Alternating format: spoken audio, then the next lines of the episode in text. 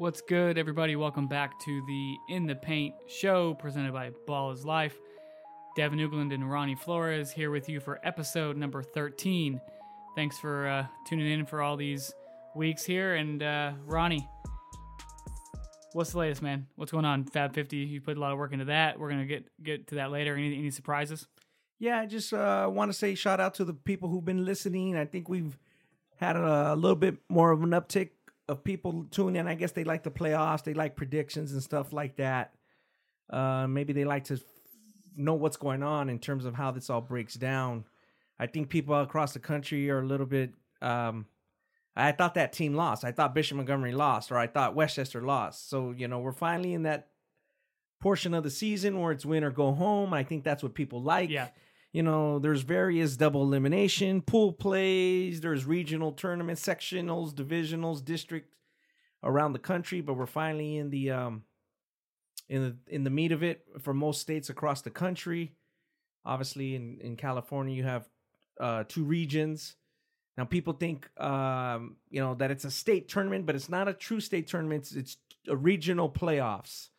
So meaning the North has its allotment of teams and the South has its allotment of teams, and then the two winners of each regional play in the state final on March 9th. Um, obviously, we'll break that down a little bit more. The South in the open division, the big division has eight teams. The North has six. Fab 50, number seven. They're up to number seven this week because DeMatha Catholic took a loss in the WCAC semifinals. Um, the Washington Catholic League has a great, great, you know, allotment of teams. DeMatha was number five, but they have a regular season and then they go into a, a conference tournament, and DeMatha lost in the semifinals. So, th- So they they're, they're done. Unlike yeah, Yeah. unlike you know here where Yeah. it's you know we have yeah, and then teams- they they jump into their to the DC state tournament, Right. and then the Virginia schools like Paul the Sixth jump into the Virginia state tournament. But in terms of the conference, yeah, they're done. And then there's an Alhambra Catholic tournament that they've been running for Catholic schools in that area. So they dropped to to 15. Uh, they still get credit because they've beaten the team St. John's of Washington D.C. That they they've beaten them twice already. They lost, beat them twice in the regular season. Beat Paul the Six, who we know is a great team, twice during the regular season. So Ranney School with uh, the McDonald's All American crew, Bryan Antoine and Scottie Lewis move up to five. Mountain Brook stays six with Trenton Watford, and Salesian is seven, 31 and 0, the number one seed in the North Regional. Uh, they get a bye. I know some people in the South are not too happy about that, Devin. Uh, they two they buys. There's some- two buys. One the one Yeah. seed and the two seed. Yeah, Sheldon, both got buys in the north. Sheldon uh, had a good season. Marcus Bagley's out right now. He was the league MVP along with a terrific sophomore Devin who you Issa. like, Issa Silva. Shout out to Issa Silva, great sophomore point guard. Yeah, so um, you know, they, they they he may not be back, he may be back. They've dealt with that all season though. They've had a player they've had a player uh injured, Marquise Hargrove, I believe, and they Yeah. also had uh some issue with the player playing in an adult league. They got whacked and they were still the number one seed. It was, you know, I know who the player is. We know who the player is. yeah, we're not gonna. Yeah, we're not we're naming names. It's a high school No kid, but yeah. still, He didn't he's playing men's league. He's playing in men's league. He's His, getting a little his run. dad is probably like, "Hey man, we need we need a PG. Let's go. Yeah, We- so we need to score." you know, Sh- Sheldon is now back in front of the state rankings in front of the Bishop Montgomery team it beat. Obviously, we still have Rancho Christian higher than Bishop Montgomery because Rancho Christian is the only team in state to beat Sierra Canyon. So uh it's been a been a quick whirlwind week. It's Yeah. it's it's it's you know, we're filming this a little earlier than normal. So the state tournament kicks off on Tuesday uh in division 1 through 5 and then uh the open division, the 16 teams minus the two buys we're talking about, start on the next day, which would be the tw- Wednesday. Wednesday the 28th. Yeah, we'll Yeah. we'll get we'll into get into that deeper. yeah, but so, you know, the Shadow Mountain is number 14 in the Fab 50.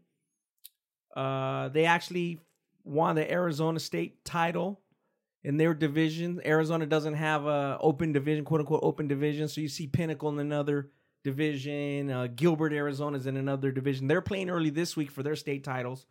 So Shadow Mountain, shout out to them. Uh, Shadow Mountain is only lost to Pinnacle on that buzzer beater that Yep. that we put out there. Balls I put Nico out there. Mannion from Yeah. Pinnacle hit the buzzer beater. They lost a big Memphis East team, and they've lost to McEachern, who's number two in the Fab 50. They're rolling in their state tournament. If they win their state tournament, they're going into the quarterfinals Wednesday. Uh, they'll be at Geico's Nationals at the end of the season. Looks like the top four seeds will be the fo- four teams in the rankings: La Lumiere one, McEachern two, Montverde three, IMG four. They've been like that for a while. And then, then from five to six is where you have like who will they take? Will it be you know uh, University School again with Vernon Carey if they win their state, uh, Shadow Mountains, kind of Sunrise Christian Academy. So that still be remains to be seen. So it's been a whirlwind weekend. Um, we'll break down the CIF California stuff a little bit later. So Devin, why don't you get into the probing topic for the week? Yeah, so let's uh, let's kind of shift our focus to the NBA, specifically the Lakers. More trouble in La La Land with LeBron calling out uh, the young core, young teammates, kind of questioning whether they're uh, focused on basketball or, as he put it, other things. You got Lonzo rapping, Kuzma's an IG model. Uh, Ingram is kind of in and out, and you know when he's gonna Ingram's in and when when he's gonna when he's gonna be you know Locked in. locked in, and when he's kind of just floating around out there. Um, Ronnie, you know LeBron's kind of earned the reputation to be a guy who uh, is able to go call people out in the media.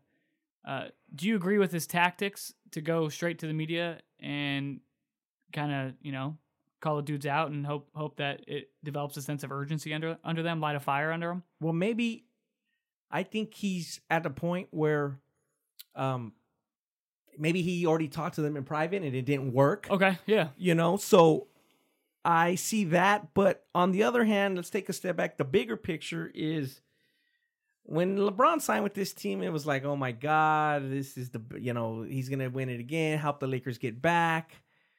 And it lost in a little bit of the hoopla was that an aging superstar with a lot of miles, uh, more miles than maybe than anybody in the history of the game at the same age, because you know obviously Jordan went to go play with the Birmingham Barons. You know, Kareem was on his yoga trip. with Birmingham you know, Barons in the yeah, G League. Yeah, you know, Jordan was trying to hit the curveball for a couple years, so that same Point is, it saved his Yeah. body a little bit Yeah, yeah, yeah. you know um you know the magic unfortunately had the the tragic uh thing happened to him at about 31 years of age bird was already given out at that His age bird's back was yeah done. he shot so lebron has put on a lot of miles but he's joining a young team that is not there set yet so i don't think the lakers really thought that and the fans really didn't wait a minute we what's gonna give is those young guys gonna jump into the moment and realize it's LeBron's time is now, or is LeBron gonna help them grow? And it doesn't look like either one has really happened the For way they- sure. Yeah. the way they want. The Lakers didn't realize this timetable very well. They have no veterans with them. they haven't realized a lot of Yeah, things yeah. very, very well. The- No. Another thing they didn't realize well Yeah. was the team setup around LeBron. Yeah. You thought, I remember when they traded for uh, Reggie Bullock uh, with the Pistons at this past tra- the Yeah, trade deadline. the North That's- Carolina kid, Yeah, yeah. yeah, good pickup. He, he's shown the last couple games or his first couple games to the Lakers that he's a capable shooter. But I think Rob Pelinka, the, the GM, in, in in the paper I read, I read in the Los Angeles Times said that he he thought that they had enough shooting around LeBron at the beginning of the season. Who who exactly did he think was a shooter that they signed? Rondo, like Lance Stephenson, he's not a shooter. No, Like who who exactly did he think was the shooter on that team? Like there is no shooter. like we've discussed before with with so many ball dominant players with LeBron ball dominant, Brandon Ingram ball dominant, Kyle Kuzma is a scorer. He's not a he's not a facilitator. He gets the ball, he's looking to score. Rondo ball dominant, Lance Stephenson ball dominant. Lonzo Ball is the only guy who's a who's a you know pass first kind of guy. But when you have so many ball dominant guys on one team, and you kind of take Lonzo out of the equation because he's been hurt a couple times as well, and that, that doesn't help. But you take his number one ability out of the equation, which is facilitating, because he doesn't have the ball in his hands. He brings it across half court, he passes it off, and he goes and stands in the corner. And you, you turn him into a into a catch and shoot guy. That's the lead. That's the thing he does worst. That's his worst quality. So in in your in your point, you just don't think the makeup is right. I think the young players are talented. We They are talented. They're just not the makeup's not no, right. the makeup is and not the right. timetable's not right. the right. timetable. It's all off. Yeah, so uh, you know, the Lakers may may sneak into the playoffs. I guess they're what twenty nine and thirty so far. 20 Devin? so as of right now, at the recording of this podcast, Monday evening, uh, they are 29 and 30. Currently, as we speak right now, playing the um, uh, who are they? Memphis Grizzlies. And, Okay. I mean that should be a win, but you never know with with this yeah, team. I I just think it's shows you that hey, it's things can change. Uh, LeBron has missed a few games himself, which he never hardly did. 18 games. Yeah, I didn't realize it was even 18 games. Yeah. I know he missed some because it's not that interesting at the beginning. So I'm not even on it like that. But I, you know, I'm, I'm following it as I will as the playoffs approach and see if they make it. You know, this guy made the finals. Eight straight years. eight straight years, and Hasn't now- hasn't missed the playoffs since 2005. So what, is, 2005. what do you think the old heads are going to say if he doesn't make the oh, playoffs? they're gonna he's gonna get killed. Yeah, they're going to say you would have never, this is tainted. You would have never made it. And then you got to remember, he also put himself out there too when they went to Miami and they were having a good time. And he was obviously a younger player. That was, uh, you know, seven, eight years ago. Well, we're going to win five, six championships here. That didn't happen. So, you know, they, they won two. They went two and two. You know, pretty cool, two and two, but it's not four and it's not, you know, five out of six or anything crazy. Wait. He, they wanted, they, that their run ended there Yeah. you know so uh he's got some work to do uh i would I think it makes for interesting basketball but uh And- yeah they're gonna have trouble even if interesting they get yeah they're gonna have trouble even if they get in the playoffs Oh, Uh, for sure. I mean, they're gonna if they get in the playoffs, it's gonna be an eight seed. So then you're gonna play Golden State or Denver. Denver is Okay. the two seed. Golden State uh, right now the I'm one sure seed. they would like they're, they're flip flopping. the seventh and play denver Yeah, they'd rather. I mean, if Denver can leapfrog Golden State for that one seed and the Lakers have the eight, I mean that's a better matchup, I guess. Yeah, or go to seven and Or go play to Denver. seven and, and Right. play Denver, right? You want to avoid Golden State at all costs. Uh, they're three games back from the Clippers right now. Um, very interesting for the playoffs with I think you know twenty some odd games to go. Uh, Ronnie, prediction time: Do the Lakers make the playoffs? Yeah i would say they do Okay, I think LeBron's just gonna have to put it in overdrive, and maybe that's not the what he wants to do. Uh, but he's gonna have to do it to get him in there, and the team will, you know, they'll respond a bit. But will they have enough juice and will they have enough experience to win a series? I I- don't see them getting past the second round. If they, especially if they're a low seed, they're not gonna win the first round. They'll be out. But if they do get did get hot and maybe they go three six, you know, something like that. Maybe two seven if it's not going to stay. They they have a chance, but it's it's going to be difficult. And so, what were people going to think? Well, first year. Next year, LeBron be a little older, and they're gonna have to make some changes. Obviously, they wanted to try to make some changes, didn't work. yeah, And now you have a couple young players that are probably impressionable. They, you know, they got people in the air. And they, man, do am I going to come back here? Do they want me back here? So, interesting topic. We'll follow that. Um, you know, I think Uh, yeah, I think it's going to come down to like one of those things where it's a final game of the season and it's a winner, yeah, a winner go home type of or situation. three. They have to win the last two. Last or two or three three, I think yeah. LeBron two ends up three. Taking over, doing his thing, and kind of willing uh, teams to victory as he has for you know the majority of his career while in, while in Cleveland. Sure. yeah, Um, he's going to do they it. get in. And, and to his credit, he can do it. You know, Yeah. he's led some Cleveland teams to some pretty good regular season records that weren't very not in years. To me, is not as talented as his Laker team. Right. It's Um, just a it's combining the talent with an ultimate superstar.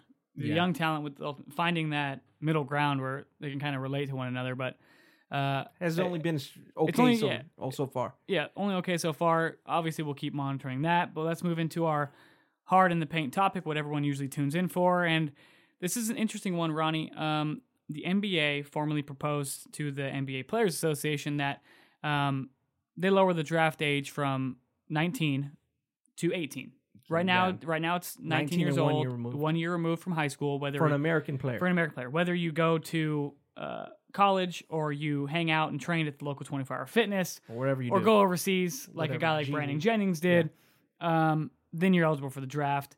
Obviously, this is just a, a step toward uh, getting rid of the quote unquote one and done uh, rule, or not not really a rule, the one and done moniker that was given um, to this, you know, the NBA rule, NBA Player Association rule that you must be 19 to enter the draft. Um, but this potentially uh, gives the chance that you know high school superstars in the future, potentially the 2022 draft, I guess is the target uh, year that this could potentially go into for the effect high school class of 20, for the high school. Yeah, exactly. Uh, had to be 18 years old at the time of the draft. Um, I, I like this. I mean, here's the thing: you're 18 years old. You can you can go get yourself killed in in the army if you want. You can Yeah. enlist and do all that. You can vote. Uh, why limit the opportunity for an 18 year old to make money? They're an adult in, in terms of you know society. Yeah, I, I agree with that from in terms of societal point of view, in terms of uh, American rights and, and things like that, you know, lawful things. Uh, I do know that as I watch the NBA, uh, I've seen some, let's just say in the last five to seven years. I remember I have a joke that I mentioned maybe to you, Devin, to others that like Minnesota Timberwolves, to me, they were like a developmental team, like playing an NBA schedule, but they were like a really good college team from prior years. So they had Andrew Wiggins, they had Karl-Anthony Towns, they had Zach LaVine. You know, they had a good young core, Yeah, and you just knew they weren't going to win because they were so young men- mentally and of their age maturity wise. maturity wise, not their skill level. Sure. So when I watch basketball and I want to watch a great series or a great game, and hopefully we have some in this upcoming playoffs, I want to see men play. So I think that's the problem the NBA was trying to get away from, and I think they're still trying to figure out how to do this. They don't want to see like three or four real good teams, whether it's Golden State and whoever else, Milwaukee, and and ten basically farm developmental teams with a bunch of 18 year olds. I don't think that's the product they want long term. Okay. People want to see men play, not boys, quote unquote Sure. boys. Mhm. So I think that's where the this how they're gonna tackle that, you know. Uh then you have all the I think even before you had guys who got went from high school to the to the league before the 2005 one and done was im- implemented after that final draft for the 2006 high school class they just they didn't have the ability to really play so maybe they ruined their eligibility so i would like to see maybe a system where the guys who are pretty good uh maybe it could have something to do with what this changes of the ncaa is doing where there's some kind of consensus to where maybe it's a mcdonald's voters or a panel that hey yeah this guy is can declare for the draft and has a chance to get drafted. And if he doesn't get picked, he can still go to college. I'd hate to see where a guy. I don't want to see a bunch of guys declare for the draft and have nowhere to go, or I have to go to the G League or overseas, and they don't have the ability Right. because they just don't know. And they, they- it was proven before that there was guys like that that just didn't know, didn't have a. The one I think of is 1998. I follow him a little bit. Ellis Richardson from Poly High in the LA City section. He was a 20 point a game average scorer. Uh-huh. He declared for the NBA draft, and everybody knew he wasn't going to get picked. So it didn't help his life. In other words, forget that he didn't go to college. He Right. declared for the NBA draft in 1998. He was a basic all city player, wasn't an all state player, and everybody. It was a little publicity to it, but everybody knew he wasn't going to get drafted. So what good did it do? So I would like to see a system where there's some kind of verification or some kind of uh, consensus among scouts and USA basketball, etc. Where yes, this guy should be, you know, Yeah, yeah, yeah. where he can get le- legit logically picked. Right, like a guy like okay, Yeah. so let's take this current class, a guy like Anthony Edwards, James Yeah. Wiseman, Yeah, guys like they that. get vetted to like yes, he they can they for sure Yeah. could jump Get into the drafted. the pool. get drafted, jump in the pool, and Yeah. and be. I mean, I don't, I don't know. Impact guys, I, I don't know. yeah. Just Exactly. They may not have be a impact, but at least they're legitimate prospects to legitimately get drafted. I That's just where don't want to see in 22 every parent and every travel coach just go crazy and be like, "My kid's declaring." That's that's what's going to happen though. We Yeah. that's I don't want it we're to not be a shit avoid show. that because don't want there's it to so be a shit show. there are so many there are so many uh, delusional people, uh, people, parents, coaches, uh, media, whatever. I, there's a a bunch of them. there's a bunch of all people in all all different one- aspects yeah, of this that not are just one group. that just have no idea Okay. what it takes to be an NBA, not only an NBA talent player, but also an NBA person, a Yeah, mature yeah, to- NBA to, a be pro. able to Well, we a call pro's pro. pro, right? To be able to kind of take it all Ha- in, handle it. handle it, grow handle as a person. Um, but yeah, the- I don't want to. I think the NBA has a problem on its hands because if you go back to 2005, um, we're in a a worse time, in my opinion, in terms of uh, people thinking they're stars. oh, People way think worse. they're social uh, sa- uh, Social- socialites. yes, just These kids think they're you know that they're on the way to riches, and it's uh, nothing's changed since then. Well, that's the social media. in terms of aspect the it. basketball, yeah, I don't think basketball, high school basketball players are tons of oodles better than 2005. no, it's Not it's the social media hype Yeah, train. It's the all the all yeah. the the Instagrams, videos, the the. Instagrams, the Yeah. I mean the quick clips of like Yeah. a kid dunking on somebody. But Yeah. okay, yeah, that kid dunked on somebody and like that's a great clip and crowd went crazy. But let's see the whole tape. Let's see. Let's Yeah. see. Did they have ten turnovers? Yeah. What else did they do the entire game? That's where that's the problem that we're we're at now. Is Yeah. They have uh, a problem with this. There's going to be a problem with this. yeah. I'm declaring for the draft. Everybody's going to announce on Instagram and Twitter. It's it's just there's there's they're not thinking this completely through of the repercussions. So that's where- they should allow high players go to high school to to to pro ball, but it has to be some kind of vetting. That's system. where your system comes in, where you have maybe a panel like Yeah. Mc- like certain members of mm-hmm. McDonald's committee, guys who see a lot of these Yeah. top level talents, Yeah. or seeing actually you know a wide variety. Mm-hmm. Because if it's a declaration thing where a kid can be like from you know Joe Schmo from San Diego.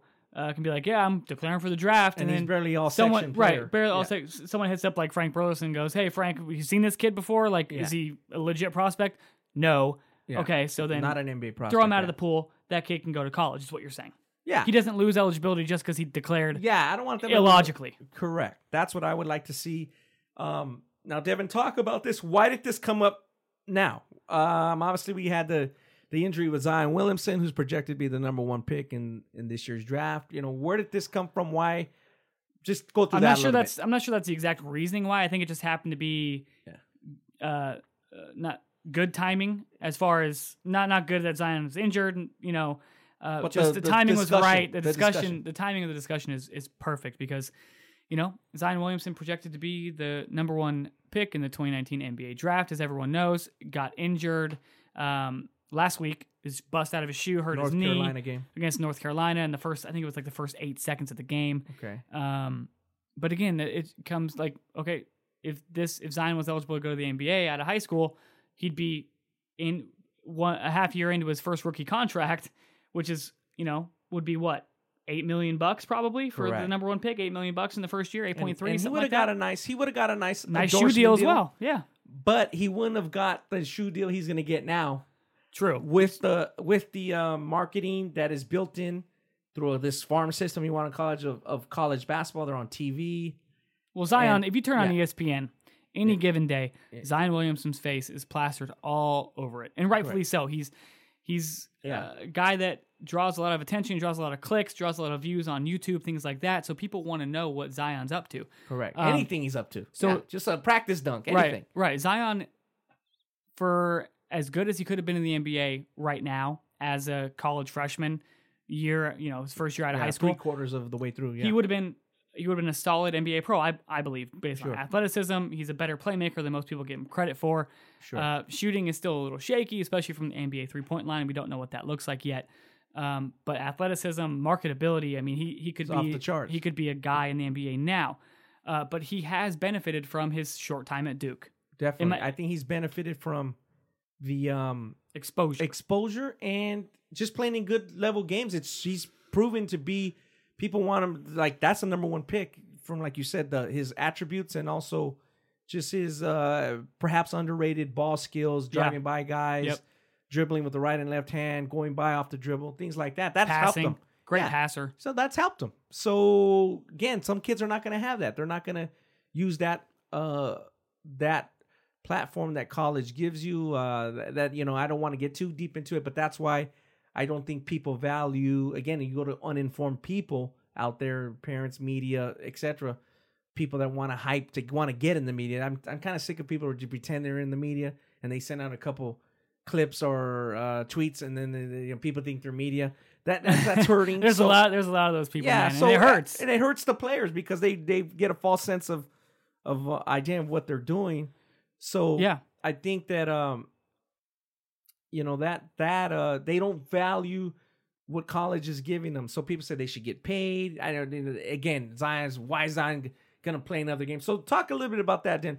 Then does should Zion play another game? I know he may be uh you know uh, he's a grade one uh, he's sprain he's can come back in a week or two you know do, does he play should he play or uh, you know all that i call it the you know the twitter train is oh this guy shouldn't play another he's wasting you know he's gonna get hurt blah blah blah blah you know where do Yeah, you I can- what's your take on that? I can that s- I can see the reasoning why, just Yeah. you know, to save the asset. Yeah. But again, he's You're, not seriously you're, ba- hurt, you're a basketball player. If you're 100% healthy, doctor, team doctor clears you, or school doctor clears you, Yeah. go play. What else are you gonna do? you're gonna sit on the couch and eat fucking Doritos or something? Like, yeah, and, yeah. you know, A, a, a player wants to play. I've never been around any player, um, even when like I played in high school or when you played in high school, you want to play. I don't never heard of a player that says, "Okay, I'm healthy, I'm fine, I'm just not going to play." and Uh, I've so I see a lot of Twitter talk, and I get it from the business standpoint, but I see a lot of people that I don't think ever played at any level. right, and you you and I have you and I have interacted with Zion Williamson briefly um, throughout his high school career, and he doesn't seem like the kind of guy to me who would not play. I think he's he a competitor. Yeah, Right. That's what you want to see. So I think it's a benefit to him, and it, it shows even if he has the skill to be the number one pick, that even people say, "Man, does this guy really? He really want to win? Does he, He really want And to?" he's I think he's that kind of guy. Yeah. So it seems like he is. So this, I say it's a no brainer. He should play. Uh, he can get hurt training. He can get hurt doing Anything. working. You know, on a workout. I got out of bed this morning and Yeah. I pulled my back out. Like Yeah, yeah. You, anything can can things can happen. Um, I the one guy I kind of think of again. He's not. He's just on my mind is Sam Clancy at U at USC. He, uh, Henry Bibby and our and our buddy Dave Miller. They were coach at USC at the time, early two thousands. They made it a run to the Elite Eight. Uh, they lost to Duke, the eventual champions, and Sam Clancy was a hell of a player for them, and he got hurt in his uh, pre-draft workout. So that's Right. the point is. Zion could get hurt anywhere. anywhere. At any So, time. I mean, you, I If you're if you're healthy, play. I want to I want to go into the impact this is going to have on college basketball because Okay. the one and done aspect of it, uh, I think, in the tournament especially, it's helped college basketball. It's helped its the viewership. It's helped the viewership. Um, I think having those stars lead the way has really taken it to another level. And people are people who are not college basketball hoop heads are tuning in. People who don't have like aren't like Duke fans. They didn't go to Duke or Kansas or Arizona or USC and have that alumni tie. I think NBA basketball fans tune into college a lot more now because of the star fa- the star abilities, the, the draw to see the draw of the freshman, the new to- crop. yeah, of the new crop to see who's going to be in the NBA next year. Okay, I think if you I think if you take that out and there's no longer any one and dones, I think it goes back to the whole, you know, purebred college basketball fan. The people who like college basketball over the NBA basketball because of the it's the purity of the game. Those kind of people. sure. Yeah, I think um, I see college basketball. I- I just think you know the talent used to be older, as we talked about, because the NBA was older. So all these guys were getting drafted as college juniors and seniors, and they were pretty much a prepared.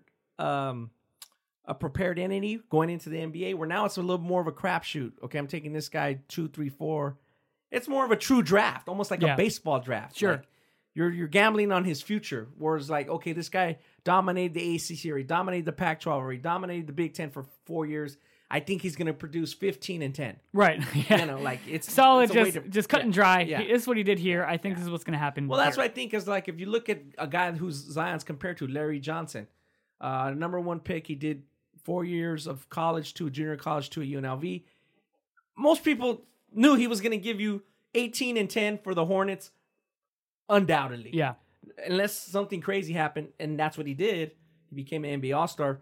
Where I think now, if you look at a top uh, picks, some guys are just, oh, well, what's he going to give us in the future? It's more projected. Oh, it's for sure projected base. it's it's more projected base. So I think that that hurts the NBA, and it's gonna if we go to the high school, that's gonna hurt that. But the college game is saved honestly by the tournament. The Yeah. tournament is great. The format of it, obviously, March Madness is coming up soon. That just the the the, the game winning shots, the Cinderellas, kind of cures the ills of what we've been you know the where the weaknesses of the of the college game whether it be guys leaving after one year teams having to rebuild all the time i think that's where um the one and done has changed it. Uh you know for a while there you had i like the fact that let's look at the guys from kevin garnett goes from high school to the pros. It works out for him. It works out for kobe. Um i like the guys like jermaine o'neal first of all that was like a mid-round first round pick pretty good player sat for portland then Yeah. became a good player. Mhm. Same thing with the last guy ever picked in that before the one and done came, Amir Johnson Yeah. from 14 Westchester year, High. 14 year pro. Yeah, he was on the fringe of the draft. He went to the pros and it worked out. So people say, man, that really hurts the college game. You know, Amir would have went to UCLA or whatever. Kobe would have went to Duke. Would have went to, you know, LaSalle where his dad played. Kobe would Kobe would have gone to whatever School, yeah, whatever was the the high the highest yeah. yeah. So what I'm saying, they're saying, well, that hurts the game. But my contention is that that player who now goes to college is fulfilled and still gets that scholarship that Kobe didn't get, that Jermaine O'Neal didn't get. Somebody at South Carolina still got that scholarship. Yeah. So the the opportunity's there for the players. It just the talent level is not to the level of what we've seen in the past. But I think that's a little skeltered by the tournament because it's so good. And then when you go now to the one and done, it turned into a, I for a little while there we were kind of on that train, Devin, of ooh the guy's a junior. What's Yeah. he still doing in college? Right. It kind of hurt the upperclassmen. Like something's wrong with his game. That guy, I don't want to draft him. He's trash. That's what you Yeah. when it's like, well, but now I think that's changed a little bit because you see some of the uh, Cinderella teams making runs. Gonzaga's kind of risen. We had uh, Loyola Chicago, make, Chicago, the, make yeah. the final four. So I think that's kind of died a little bit, so that's been great. But uh, yeah, overall, So- um, the one and done, like you said, has been a focus on the young stars, and the tournament kind of saves it, in my opinion. Yeah. So what, now what is so the, the two teams that come to mind that get the most top shelf talent out of the high school classes, recruiting wise, Duke and Kentucky, right? Sure. For the Uh, last now last- eight to ten years. Last now. eight ten years, North Carolina's in there every In the once in a mix a while. bit, yeah. Arizona, they're kind of trending down right now, but they've also been Had in there lot- for a lot while. of big time players. Yeah. A lot of big time players. What so what does Duke and Kentucky look like in 2022? Well- are they going back to the Duke picking up, you know, at half court and just guarding the hell out of people? Yeah, I think um when you when you talk about that, like you said, so those ten guys are gone to the NBA. The vacuum's still going to be filled by college players. They're just not going to be as good. I think that's going to help the upperclassmen to build teams. So you Sure. have good teams that actually go deep Right. in the tournament instead of like an Anthony Davis or a guy who's just a such a prodigious talent that he's able to lead a team to the championship. Right. You're going to see less of that. You're, you're going to see less. You're going to see less 15-2, 16-1 upsets, is what you're saying. Yeah. Like low low seed upsetting high seeds in in uh, in the tournament. Yeah, those because those scholarships are still going to be fulfilled because Yeah. still a college basketball still going to be on TV. It's still a strong brand. You're just not going to have these oh my god Zion players. Uh, like I said, Anthony Davis, Carmelo Anthony's. Um, I think to the basketball purists, they'll know the talent levels down, but I think the college game uh, has survived many things, and I think they'll survive that. As a whole, it'll get a little bit more solid all Yeah. the way around, top to bottom. Is, is kind of what I'm what I'm seeing. Maybe the maybe it'll help the Pac-12 out a little bit. Uh, It'll help just the bigger the teams that are not doing so well, right. that just can't stockpile the best high school players, like Right. you said, have been Duke and Kentucky. And Duke has obviously done a good job with that. Kentucky They're from the down. college level, Yeah. they only won one title. Yeah. Like we said. Right. In the in the Coach Cal era, they've had the the, the They've players. had a lot of great great players. but they've only won one I title. mean, they've, I mean, the, the amount of players Duke and and North, I mean, uh, Kentucky have in the league is just ridiculous yeah. compared to everybody else. Yeah. And it hasn't always translated titles. So I think No, the yeah. college game survives and does a good job. For sure, Um, it's just gonna be different. It's gonna be different. It's gonna be, you know, a lot of junior, senior led programs, you know, in the in the tournament. and that's and good. overall, a lot more a lot more parity at, at the the Power Five conference level. I think, like the Pac-12 this year, it's it's bad. It is bad. They're gonna they're gonna get unless unless Washington doesn't win the Pac-12 tournament, they're gonna get one team In the in the NCAA tournament in the from the Pac-12. I can't remember the last time that happened. That's pretty uh for their talent level or the perceived talent, perceived. Yeah, perceived talent level. Yeah, that's pretty bad. Uh we've talked about it. Uh you know, obviously they're getting some good players in. Isaiah Stewart from La Lumiere, Fab 50 number 1 who's going to Washington, so that's that's good. Uh but they've had other high high level high level high school players and they've either bolted I think before they were ready as we talked about before Sure. or they're just Or they're not- overrated to come out of high good- school. Not Yeah. as good as advertised. Right. I think that's Um, the biggest problem. And that ties all that in together with uh, the one and done not being as good as advertised, kids going skipping college, going to the NBA who shouldn't.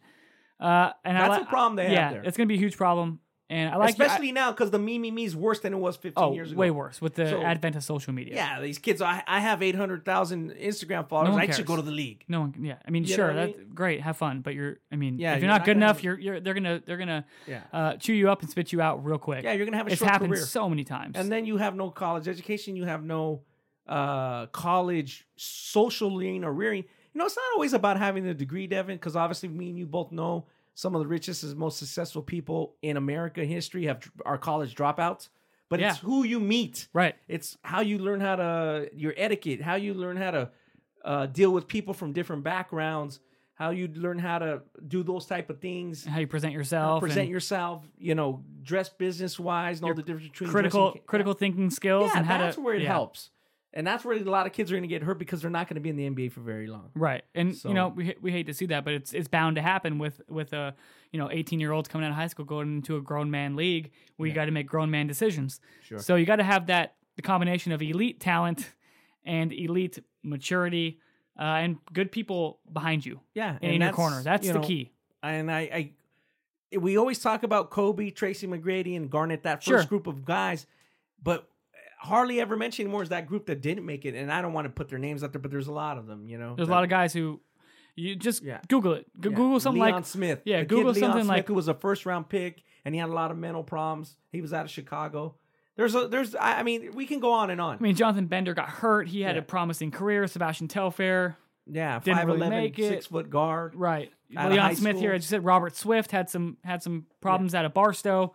Yeah, Um, but again, there's a lot of there's so many there's there's a lot of uh, cautionary tales. I guess. cautionary tales and examples of success. But again, the successful guys are those guys who uh, were elite level talents. Kevin Garnett, Tracy McGrady, Kobe Bryant, the first three that come to mind. Shawn Kemp, you went to kind of a went to a JC for Yeah, he year. sat out one year. Sat he out had, one year. He had the level. He had the talent. He had the coulda talent went, level. He could have went to the NBA the year before out of high school. So same thing with Right. Alonzo Mourning that year, eh, no doubt. Right. But like you said, there's a lot of there's a lot of misses. Um, so we hope that people make informed decisions. Like I said, I hope there's some kind of national committee or some some kind of That, group. that makes a lot of sense to me. The national c- uh, committee to kind of for the Help NBA GMs and, and franchises to kind of lean on them to say, is this guy really good Yeah, enough? Is he mature be- enough? it should include national media. It should include maybe a couple of McDonald's voters, a couple USA basketball guys, a couple other prominent grassroots guys, perhaps. Yeah. A couple high school coaches. Sure. that are well known. Just grab a group from a little bit of everything. So there's, you know, there's uh, different various opinions from different backgrounds, and I think that would help the players a lot. So I agree with that. That's a good. That's a good point. Uh, if anyone's listening with any clout at the NBA level, take that advice from Ronnie, um, and do something with it. Speaking of committees, let's jump into the CIF Southern Section state playoffs, um, which begin at the Division One and Division Five level on Tuesday, February twenty sixth, um, and then the Open Division, which is Wednesday, February February 27th. 27th. That's the opening round. So let's start with the Open Division, Ronnie. Um, there's the North and the South. Obviously, we spoke about this a little earlier. The North has six teams, two with buys, and the South has eight teams. Um, one of the games that stands out to me in multiple different ways is from a good matchup standpoint, Rancho Christian at Westchester, but kind of an interesting seeding with Rancho Christian at number five on the road against Westchester. Uh, Rancho Christian is the only in-state team to defeat Sierra Canyon, who won the CIF Southern Section Open Division Championship this past Saturday at Cal Baptist over Bishop Montgomery, and Westchester lost to uh, that same Sierra Sierra, Canyon Canyon team. team. So it's kind of interesting that Rancho Christian seated below them. yeah, um, that's one of the things I noticed. Obviously, firsthand as I do the state rankings every week for Cal High and then Fab 50, I still have Rancho Christian higher in the Fab 50 than Westchester, regardless of these seedings, which I, I never care about estate seedings or anything like that. That has not, no bearing on on what I'm doing. I'm just going off results. Yeah. So I have Rancho Christian number 24 and Fairfax defeated Westchester, their arch nemesis, for the third time in the LA City Open final. So Westchester drops to 46 in the Fab 50. Westchester's only lost to Sierra Canyon, as you mentioned, just Devon and Fairfax three times. So, uh, other thing is Westchester is the host for that game, and they don't have Kalen Allen, who gives them the only their only really true size besides our, our guy Kevin Baptiste. Kevin Batiste, yep. Yeah, you know he he's uh, but K- they need Kalen Allen to, Yeah. to deal with the Mobley brothers, so it's even makes it more prominent. You know, um, they're gonna have their hands full, even though Rancho Christian is traveling, and um, you know, I guess it it might be taken from the stance that one was a section finalist and one was not, but again, that that they're two completely different. Well, um, there was no amount of- section. yeah. amount of, of good teams in in the two sections. yeah, the sections are so, talent wise, they're so much different. The Yeah, city section is dominated year in and year out by by Fairfax and Westchester, and then I think you know three or four rungs below, then you have the rest of the city section. Compared to the southern, where you have, I mean, just anybody can be anybody. Bishop Montgomery hung around with uh, Sierra Canyon. Bishop Montgomery, the eight seed, coming into of an eighteen tournament. of an eight team tournament, the, the bottom seed. I mean, they if they would have, you know, a couple decisions here and there, bad shots. a couple rush threes. Rush I thought they should. They didn't get the ball to Josh Vasquez enough. Yeah. Our guy Montana bound Josh Vasquez had a good game. 19 points, hit five threes, but he had three shot attempts in the final quarter. But again, you have the eight seed, you know, hanging in there with the one seed, and the one seed having a clear athletic and talent advantage overall, top to bottom. Uh, that shows kind of the strength of the southern section yeah. compared to the city section. Yeah, that's the kind of what we mentioned, Devin. Well, we made our predictions in the last pod. Here we went hard on it. We, you, you know, you needled me to make a prediction, and we both went Sierra Canyon just for that reason. We thought they feast on smaller teams, um, and you know Bishop Montgomery is a great team, but they don't have a, a big true size. Yeah. And we also did the same with uh, Division One. We said, you know, that we thought Santa Margarita would pull it out, and they did uh, by one point. Jake Kyman sent the game into overtime against Chino Hills. Uh, gave that team, you know, they were the defending section, and they're also the defending state D1, D1 yeah, Chino champs. So, uh, you know, we'll get into that a little bit. That was a big win for Rancho Santa Mar- yeah. yeah. Santa Margarita. Let's it- so talk about that. I think my favorite game for Open SoCal is Fairfax, the two seed against Centennial. Now this would be a huge game for Fairfax because if they can beat Centennial, that would avenge their only loss of the season. yeah, that was at the Classic at Damien semifinals. semifinals. And um, I, I I remember we had Steve Baik on one of our early pods, and he kind of said we didn't play our best. Uh, we were talking about the strike at the time, Yeah. and I remember he brought that up. Um, uh, I, I Fairfax is playing well, but since there's no Centennial can win this game, they, they probably think they're going to win this game. Oh, They for- probably- for sure. They're, they're like, we're going to win this game. It's not going to be like, dang, I, we have to travel to Fairfax. I don't know, you know, it's going to be tough. I think Centennial's like great. Well, the thing, yeah, the thing that that is interesting about this game is they both have similar styles of play. Sure, they both want to. They're both guard dominated. They both want to push the tempo. They're both shooting. If the shot's there, man, they're they're taking the shot. You know what I mean? Yeah, if they have a look, It's real it. free flowing. It's real. Fr- so anything can happen in a game like this. I Yeah, think it's going to be I in can the. see our guy uh, DJ Davis. oh, he's Dinwiddie just yeah, going, going going head to head, going shot for shot. bomb to bomb. That's going to be a fun game. Uh, I think it's up in the 80s as far as points go. Uh, it's going to be close. Uh, let's let's predict these open division games real quick. Okay, so let's start. Okay. Let's start. So good. Tori- I got Sheldon and Salesian advancing to the regional. Oh, okay, yeah, exactly. You lazy son of a Yeah, bitch. yeah. Well, they, as we said, got in the north. There's only six teams, so they got to yeah. buy. So let's let's Let's go from the top to the okay. bottom. So Salesian Is has it- a bye, the one seed in the north. So okay, they're so in the regional semifinal March second. yeah, first round, Modesto Christian against Archbishop Mitty. Who you taking? Well, uh, Modesto Christian lost in the Sac Joaquin Section D1 final to Sheldon, a team we've talked about a lot on the pod. Uh, Modesto Christian has good ability. Ability. They're the fifth seed. They're playing Mitty. I like uh, Modesto Christian in the four or five because they have big game experience. I think they'll bounce back from the loss to Sheldon.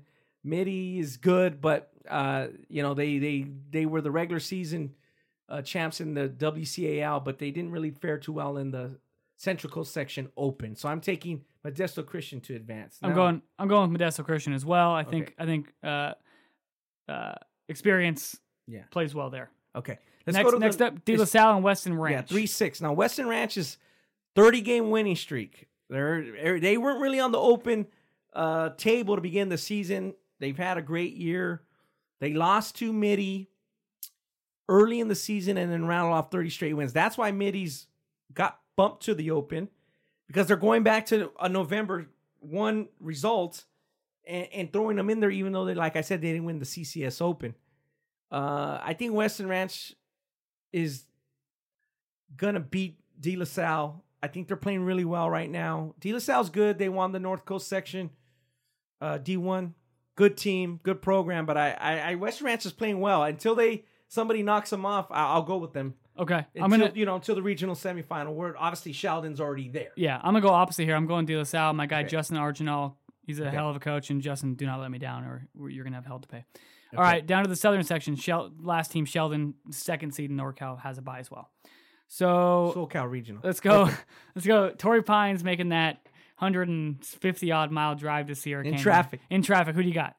Uh, like I said, T- Sierra Canyon feasts on teams that don't have elite size and talent, Yeah. college bound talent. Uh, if they get a couple dunks early, Torrey Pines plays really well at home, but they don't play in tournaments in LA often. They're they're gonna be could be overwhelmed. Yeah, Torrey Pines hasn't seen much Yeah. of a team like Sierra Canyon Canyon, yeah. this year, so I'm I'm going Yeah. Sierra Canyon at home. Obviously, Torrey Pines though. Shout out to the Pope brothers, uh, Bryce and Michael, very good players, and then they have a really talented junior Brandon Angel, this six seven real long Brandon shooter. He's gonna be very on. good next year. Yeah, So maybe they you know they they might stick. Hey, you if never know, Sierra man. Canyon lets them stick around a four or five points. what, what was that? A, couple years ago, Foothills Christian went up Yeah. there and beat them. Yeah, they Right. beat them with Marvin Bagley. Mar- that team- Marvin's team. it can happen. Yeah, and I uh, just think Tayshawn this- Cherry was with I- Foothills. Yeah, no, I just think since this team is the defending It was TJ, right? Yeah. TJ Leaf. it was since this team is the defending open champs i think they're i think it's a little different i think be, I- because they're The- they're a little more prepared Yeah, I think the talent, the the, the Yeah. athleticism Yeah. differential is just going to be, too huge little here. too much If we thought it was big against Bishop Montgomery, this is yeah. going to be double against Yeah, Torrey Pines. yeah. it's gonna be Not tough, taking anything away from. Torrey Pines, Coach John Olive, Yeah. great guy, uh, great coach. He's going to have a good game plan, you know. Um, but I just don't see, I don't see it's it just too much yeah So Um, let's go down to Westchester, the the four four five. seed against Rancho Christian. uh, especially with Kalen Allen out. Now I, I joke with Ray Barefoot. I said, "Boy, you guys got rewarded for beating Sierra Canyon. Oh, go play Bishop Montgomery." Yeah. And I, I, I just thought, like, boy. Now I didn't necessarily predict that upset, but I said, "Man, that's going to be a tough one eight." I predicted that one. So go. 100%. So you Sorry, know, Ray. Yeah. So the four five, Rancho Christian gets the five, and it's like they have to travel to Westchester. I think with Kalen Allen being out, he's either got hurt or torn ligament. Ugh, Um, hate to hear that. yeah, you hate to hear that because he's you know city section player of the year last year, having another good season. He's just steady. They're just gonna have trouble there unless Jordan Brinson and our guy Kevin Bethel. Yeah. just I mean, mad to go dog the off. ball, just go off and totally outplay uh, Rancho Christian's guards. They'll keep them in the game. Uh, I, I'm gonna go Rancho Christian because of the size and because of the uh, lack of inside with no Kalen. I'm going Rancho Christian for similar reasons. Uh, They Evan and the Isaiah rematch. Mobley, the Yeah. high low. It's just Yeah, then we have They're a gonna big be too big for yeah. them. Then we'll have the big rematch of um, Rancho Christian at Sierra Canyon uh, in the semis. Yeah, and it might be at PCC again. Oh, Freitas, where are you at, buddy? Yeah. Um, Next up, three six. three six. Next up, Bishop Montgomery and Mater Dei. This is going to be uh, at El Camino College because Bishop, uh, I guess, not big enough to Yeah, host. they've been playing recently in the regional at El Camino. Yeah, so this is an interesting game. I want to get your take, and then I'll I'll give mine. Yeah. Um, boy, this is a tough game. Bishop Montgomery's got to quickly bounce back. You know, they, they usually do a good job. I think Mater Dei's been sitting in the wings now. Again, we talked a little bit about the pool play. The winners just advance. Well, the other three teams in each pool just sat for a week. So you got Centennial, you got, you know, Montgomery Plain, Mater Dei sitting, Rancho Christian sitting. I don't know, Devin. Does that favor those teams that are sitting? Uh, I, I'd say no. Okay. Um, yeah, they'd probably want to at least play one game last week. I, you know, maybe as a, a seeding game, Sure. whatnot. But To stay fresh. yeah, just to stay fresh because they didn't scrimmage. You know, they just probably practice. Um, and because the game is on the road, Mater Dei's young, I like Bishop Montgomery to bounce back. Uh, just be just the experience. I don't think Johnny Hunt, Isaiah Johnson, and Big our guy Big Bradley will will will play two games as in a row as they did. Two or two of those three guys will have good games, and I think they'll win. Okay. I, because those guys they only gave what uh eight points and four fouls. I mean, Yeah. they just did, they didn't play too well against Sierra Canyon. I think being in a younger Mater Dei team, I think I think they'll bounce back. Okay, I, I'm going to go opposite here. Yeah. I think I think this does benefit a team like Mater Dei because the coaching staff is so good at keeping them well prepared. Okay. Just you know, I think they're one team that can take a week off Mm. and use that week to be like, here's what we need to do. Yeah. Um, So then Devin asked you, or somebody's gonna have to step play big. I think Wilhelm is going to be the difference in this game. Yeah. Wilhelm Breidenbach, uh, six nine, Sophomore. sophomore, forward, kind of ambidextrous, real skilled. And I was at the Day's last game of the pool play against St. John Bosco, and they just ran St. John Bosco out of the gym. Aiden Prukup, Yeah, they've been playing pretty Aiden well Prukup- lately. Yeah, Aiden Prukup had uh, I forget maybe it was 29 points. It was hitting Yeah, he went bonkers. Yeah. hitting every shot. Ryan Evans is back finally healthy. Uh, one of their best team defenders and best shooters. Uh, I think if you go spot for spot, I, I think Mater Dei has the edge as far as talent goes, playmakers goes, uh, guys who can take over the game. So I'm gonna go Mater Dei on the road here, and I like that. It, in picking this, I like that it's not like necessarily a home game. Sure, sure. It's more of a oh, we got to get in the car and go pay three bucks to park at El Camino to watch Bishop Montgomery play. yeah. I, I'm not sure they're gonna. I, the student section always travels. They have a good student section at Bishop Montgomery. Yeah, it's not a huge road game to me Yeah. Um, not not at all. You know, uh, Mater Dei travels pretty well, and they'll be prepared. yeah. Oh, And it's a good game. Yep. Um, let's jump to the two seven. Let me say it's at Fairfax Centennial. Yep. Fairfax Centennial. Um, again, on 27 and 1. Fairfax is three in the state, and behind Salesian and Sierra Canyon, they're up to 16 in the Fab 50 that just came out um, Monday evening. But the one loss is to Corona Centennial, and I, I, I think at first I I was thinking, man, Centennial's got to be like, yeah, we can do this. But that's also got to fire up Fairfax. Yeah. Like that's the team we haven't beat. If just imagine if Fairfax wins this game, wins the regional, beats Salesian, that's a pretty hell of a good. se- Oh yeah. Dude, they'll be what thirty two and one or whatever. Crazy. And with and beating the team they lost to, that would be a good s- step for that for that group of players with Ethan Anderson, Dalen Williams, Rob Dinwiddie. Ro- Ronald Mitchell, and Robert McCray. That would be they. That means they played it to their potential. Right. So did they? Can they get this game? Um, I think Ronald Mitchell and McCray are going to play good, and they'll pull it out just by a close game at home. I think Dalen Williams is playing a lot better than he was in in December. He had a big game in the in the section final against Westchester. The comparable talent level between Centennial and Westchester, in my opinion. So. If Dalen Williams has 18 points and 10 boards, he played good in the semifinal game I saw as well. Um, you know, he's six seven. He's improving. He's uh, tons better than he was a year ago, and he's even better than he was, I think, three months ago. So I just think if he has 15 to 16 points, Fairfax will squeak out a, close one because that game will be at Fairfax. So yeah, I just think so. that, that that's where I like the, the line. yeah, Fairfax is in. They're in a flow. Yeah. Like you said above with the Weston Ranch De La Salle matchup, Fairfax is in a flow. I mean, they've they just came off a city section title, beating Westchester for was the just third the other time, night, just the other night. Uh, they're at home. I think that as a team, Fairfax is much better than they were back in December at the Damien tournament when they lost to Centennial. Uh, Keith Dinwiddie is fully integrated into the into the lineup, into the school with with the guys. Uh, I'm going I'm going Fairfax here, squeaking it out. Uh, small margin, but I'm going Fairfax here. Um, let's just take a brief look at, at Division One, Ronnie. Well, yeah, take a look. Taking a look at the whole thing. There was eight teams in the southern section open. Now, for the first time ever, they took more than four for the open they from- only from the took- Southern. Because they only took Torrey Pines, which there were some questions there. People thought they might take six, so that six team would have been the number one seed in D one, Etiwanda. They had beaten Rancho Verde, the number two seed, twice. So there was some question: would they take Etiwanda? I think Etiwanda and Rancho Verde would be favored over Torrey Pines. Oh, no doubt. So the Rancho Verde Yeah. would have been a, a really fun matchup for Sierra Canyon, even Etiwanda. Yeah, that would have been. I think Sierra Canyon, as the defending champs, dodged a little bit of a bullet, just because those teams would be more prepared Yeah. to go on the road because they were in the pool play of the Open with those teams. with those same teams to to potentially pull off the upset win. Um, so you look at them as D one, but they don't have an easy matchup against St. Augustine, 16 seed. no, that's a tough matchup. St. Augustine's good. So the number two seed is Rancho Verde, and the three seed is Bosco. Like we said, the top three teams from the from the Open that didn't did get picked up for the for the open regional is now in D1. And they So took have- the top three Yeah, seeds in D1. And and sin- now you got Santa Margarita as the four seed. So that that the played D1 out right. champ, yep. Yeah. Uh, Santa Margarita's playing Mission Bay.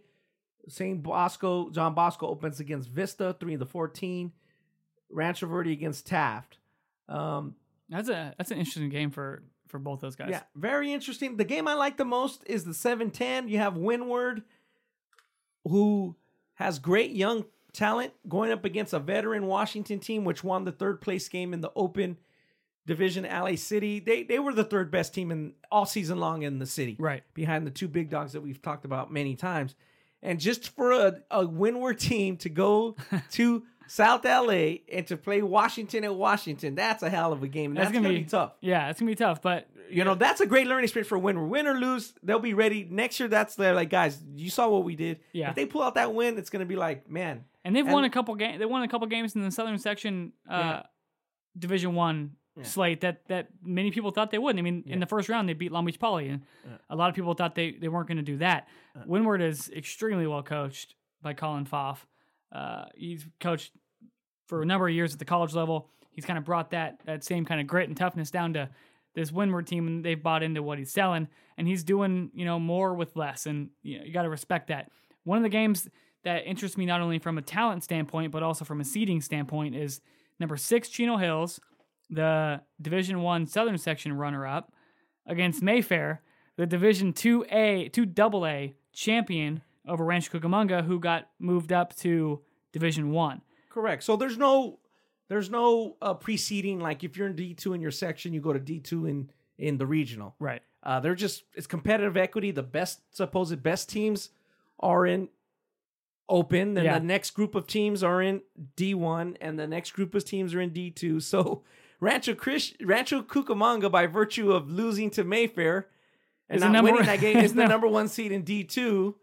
So people around this around the America who follow it a little bit obviously know the open teams the best. They say, "Oh, Rancho Christian's a you know Cucamonga. seed in Cucamonga, in, yeah. in in D do oh you know they must have had a great season. Well, no, they just happen to lose to Mayfair in the in Right. the section title game, so they're they're down. Mayfair's up now. Mayfair's playing a, Chino Hills against uh, the Big O. defending champion Right. of that whole region. On the road. yeah, so it's just very tough. That's I mean Tony Tony Davis Tony is- Davis is like what what's going on? What happened? not a reward for winning. So it's kind of weird because of this competitive equity. That thing I think it hurts Devin. We talked about attendance last week or in our previous pods. We talked about if you're in D5, I want to see Chuck Hayes, Modesto Christian. Sure. If I'm in D4, I want to see Jrue Holiday. Uh, if I'm in D3, I want to see James Harden and Artesia.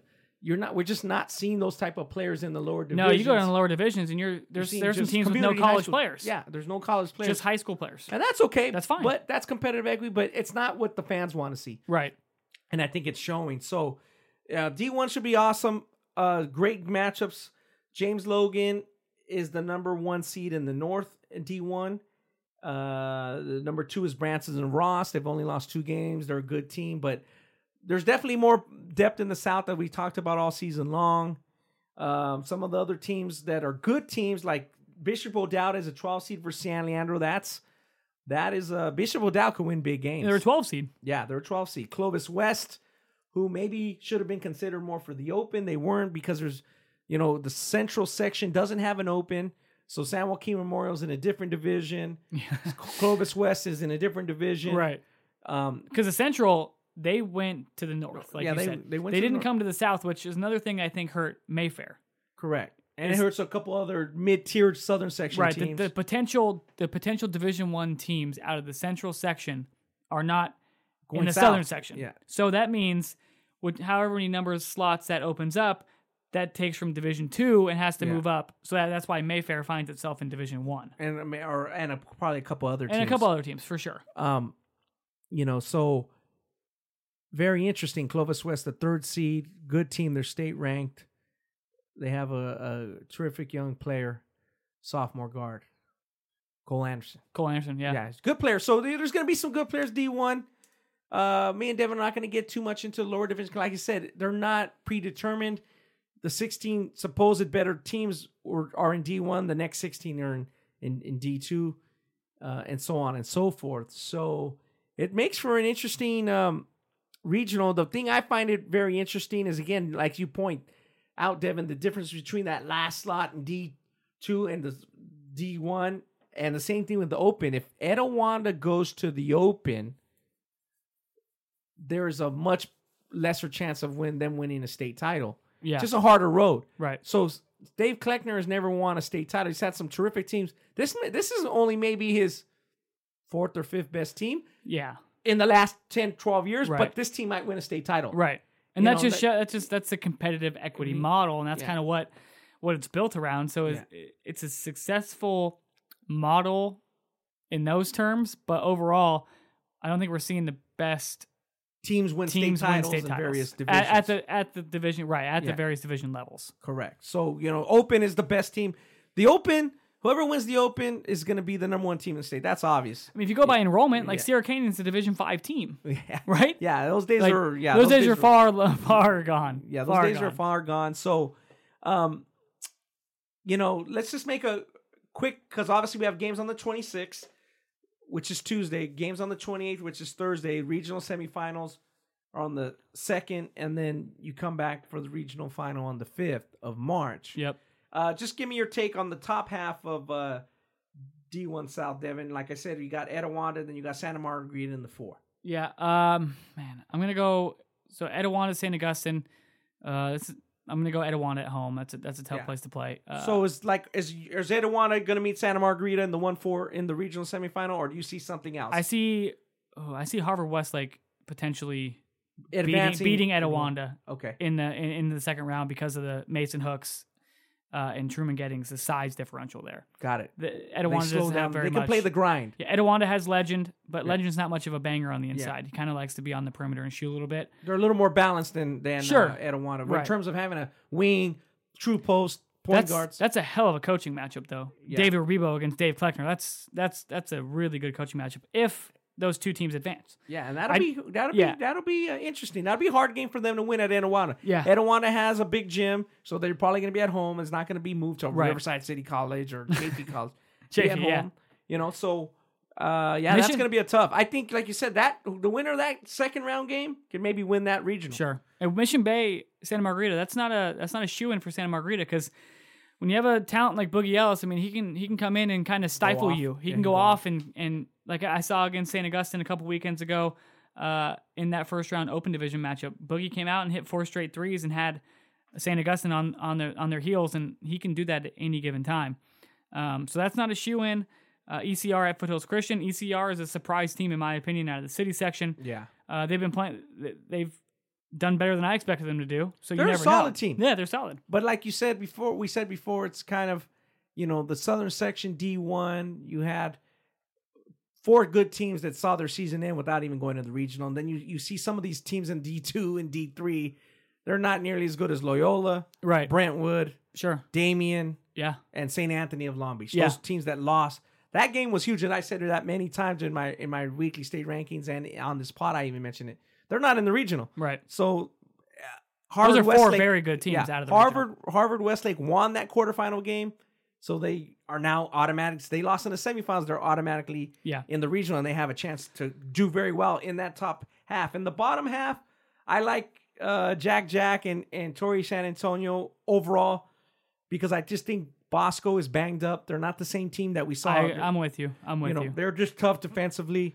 Uh, man, if Washington beats Windward, uh, Washington traveling to Rancho Verde, that's oh, that's gonna be a. a war. Can you can you imagine that? That's gonna be a- insane. It's just a war. The intensity level, the guys, the, you know, uh, you can probably imagine that even some of Rancho Verde's like parents or even some of their older fans probably either went to Washington or know people that Sure, to they're city section people. They're city Yeah. section people that lived there 20 years Yeah. ago. So it's just some all flat out war. That'd be a that'd be a You fun game to go to. Uh, I'm Yeah. not driving to right. I'm not driving to Moreno Valley, but hey, Yeah. uh, So I, see them. I see them, and I see Chino Hills potentially if they don't have a letdown against Josh Christopher and Mayfair. yeah, and Josh Christopher is a guy who can Like do the same thing as, as Boogie. Yeah, can just- do. just go off. Go off.